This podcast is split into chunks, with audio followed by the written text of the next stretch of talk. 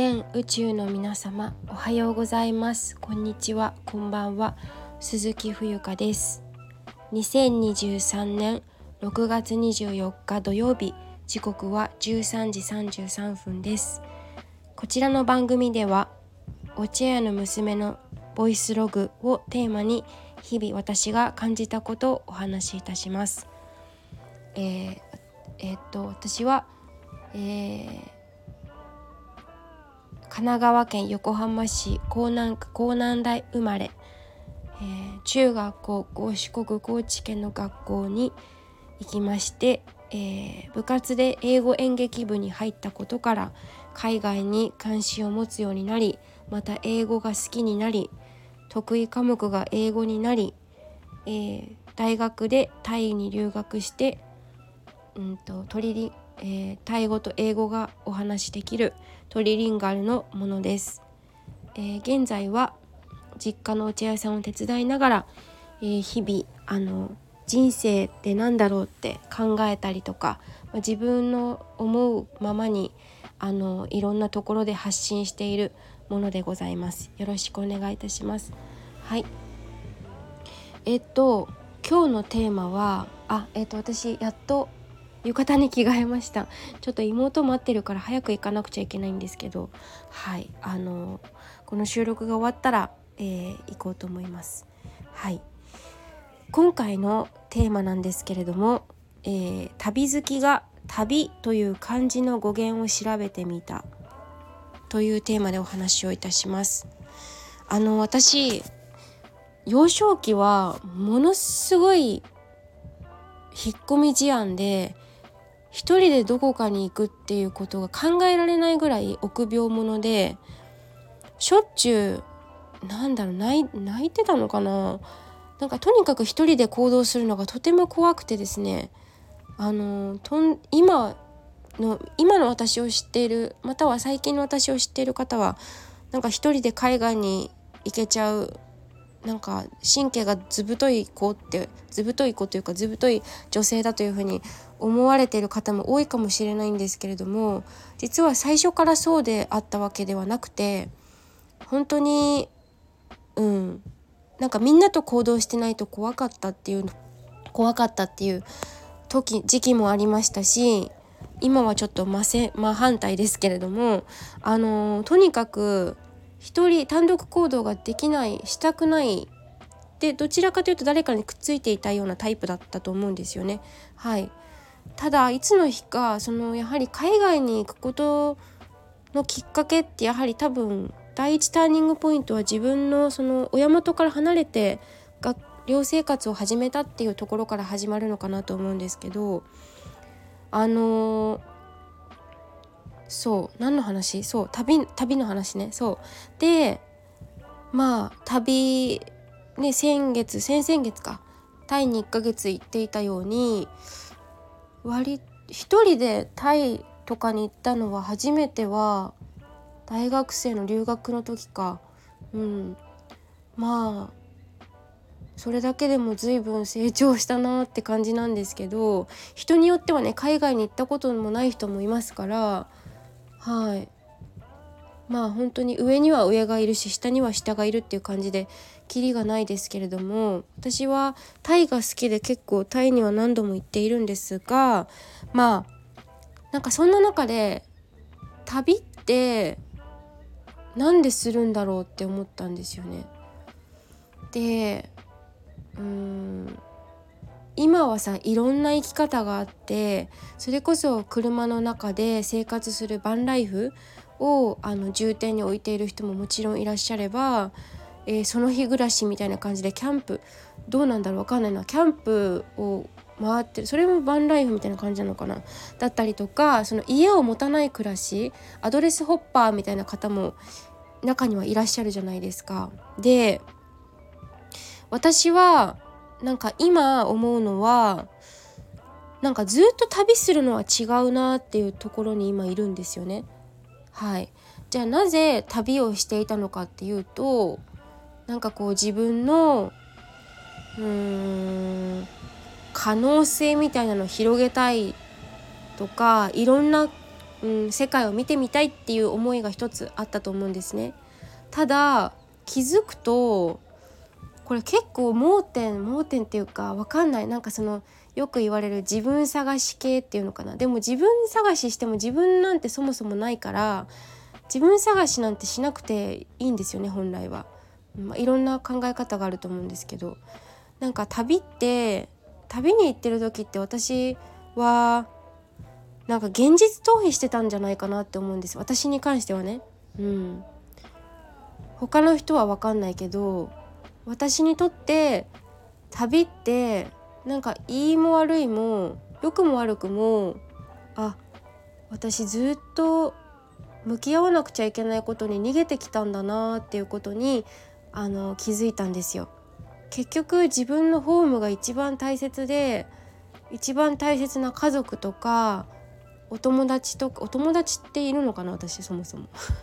お友達いないかもしれないんだけど何て言うのかなうん関わってくださる方々ですよね。うん、そういう方々にからなんかこう逃げてたのかなって思ったんですね。であの私の、えー、ある方友達お友達がお友達？お知り合い？が言っていたんですけどあの彼は東京で仕事してて東京生まれで東京で働いていたんですけれども逗子に引っ越してきてなんか東京にいる時はめちゃくちゃあの海外じゃないな国内旅行によく行ってたらしいんですけど逗子に引っ越したらどこにも行かなくなったって言うんですよね。でじゃあなんでそういうことが起きたのかっていうともう日常が充実し充実しすぎていて旅をする必要がなくなったって言ってたんですよ。であーなんかすごくそれって今の私にぴったりの言葉だなと思っていろいろすごい動き回ってたじゃないですか私。バックパッカーもしたし国内をね。でいろんな人にお世話になっていろんなところでいろんないろいろ学びそこであるんだけどなんだろう。プツプツプツプツプツ切れなんですよね。なんか次につながらないというか。だから結局日常生活が大事なんだなっていうところに今私は落ち着いていてだから多分旅をしてる間っていうのはなんかこうなんだろうね。なんか結局同じこと繰り返してるんですよね。うん。多分感謝する心も忘れてるだろうし。はい。まあそんな経緯があって旅っていう漢字をね調べてみたんですよ。そしたらですねあのー、わかんない。ちょっと広辞苑とかで本当は調べた方がいいんだろうけど出てきたのが旅という漢字はこれ諸説あるらしいんですけどね。旅という漢字は現代ではよその土地を訪ねるあ訪ねる旅として使われることがほとんどでついのんびりしたイメージを抱いてしまいがちですがこれなんともともとは大勢の人々が戦地へ赴くことを意味していましたっていうことなんですよ。びっくりして私全然意味違うやんみたいな。そして続きます。旅は2つの文字を組み合わせて作られたえー、ていうのこれ？貝い文字っていうの？貝文字でいいのかな？貝文字で左側の旅あの旅っていう字はさえっ、ー、と片方の肩ですよね。方法の方とか。でこれは軍軍旗っていうのかな。軍の旗を表しています。残る右残る右側の部分には古い字体では人を2つ並べた人人という文字が使われています。がこれは大勢の人々を表したものです。つまり旅は軍旗を掲げて多くの人々が出て行く様子を表した文字でありそれが派生して軍隊旅を意味するようになったと言われています。すごくないこれ？私ちょっとめちゃくちゃ驚きだったんですけど。なんかいろいろこう意味を勘違いしてることってすごく多いなと思って。だからこういう漢字とか昔のそういうどうしてこういう漢字が生まれたんだろうとかをね見るとすごいその生きるヒントが隠されてると思うんですよね。で次に行きますよ。旅の由来は旅。あー深いね。旅の由来は旅なんですけど旅っていうこの字はその私たちが今使ってるその今申した、えっと、方法の方にその旗の人々ね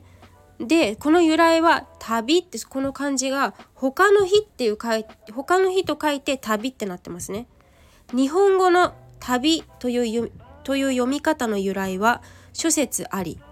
地元を離れて他の日々を過ごすことから旅他の日になったという説をはじめ他の土地や他人の家の日で調理されたものを食べることから旅他の日になった説。旅先で食べ物をもらう意味である食べ食べは給食の給っていう字だね。から来ているという説などがあります。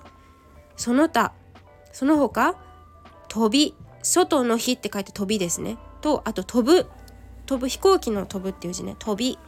もしくは立つ日は、えっと、発する。出発のパツに日日にちの日立つ日から由来しているという説もありますが遠い場所とは限らず住まいを離れることを全て旅といった施設と旅といったという説もありどれが正しいものであるかは、えー、未証となっています。えー、すごいと思いません？皆さん。今そのバックパッカーとかその日暮らしね先ほど言ったそのアドレスホッパーさんみたいな人たちがすごく多いですけれども私も実際それになりかけたこともあるしただこれって多分続けて何かあるのかしらっていうふうに思ったらうんずっと旅するわけにもいかないしなみたいな感じで結局一番大事なのってうん日常生活なんだよねってところに私自身はようやく気づき始めたのかなって思うんですよ。うん、結局私今地元の神奈川県にいるからさ、まあ、もしかしたらそのね離れて違う場所に引っ越す可能性はなきにしもあらずですけれども旅をし続けるっていうのはどうなんですかね。私は疲れちゃうんじゃないかなと思うね。だって結局逃げてるだけに私には聞こえるからわかんない。これで生計立ててる人もいるから何とも言えないんですけれどもうんたまにこうあのどこか行くっていうのはいいかもしれないけれどもなんかずっとその旅をし続けるっていうのは、まあ、この語源の意味にも、うん、関係してくるんだろうか。戦地を赴くことってすごい重いね。うん。なんていうか皆さんはどう感じましたか？まあ諸説ありなのでご自身でも調べて興味のある人はねあの調べていただくとよろしいのかなと思うんですけれども。はい。まさかの旅という語源あの漢字の語源ね。はい。戦争のことに関することだったとはっていう感じでしたが。はい、うん、だからいろんな人と出会う中で私はあ旅なんかしている場合じゃないというかあのー、うなんかいろんなところに行きたがるのは気持ちはわかるけれどもちょっと考えものなのかなって思ったりしたっていうお話です。はい、今日も聞いていただきありがとうございます。以上です。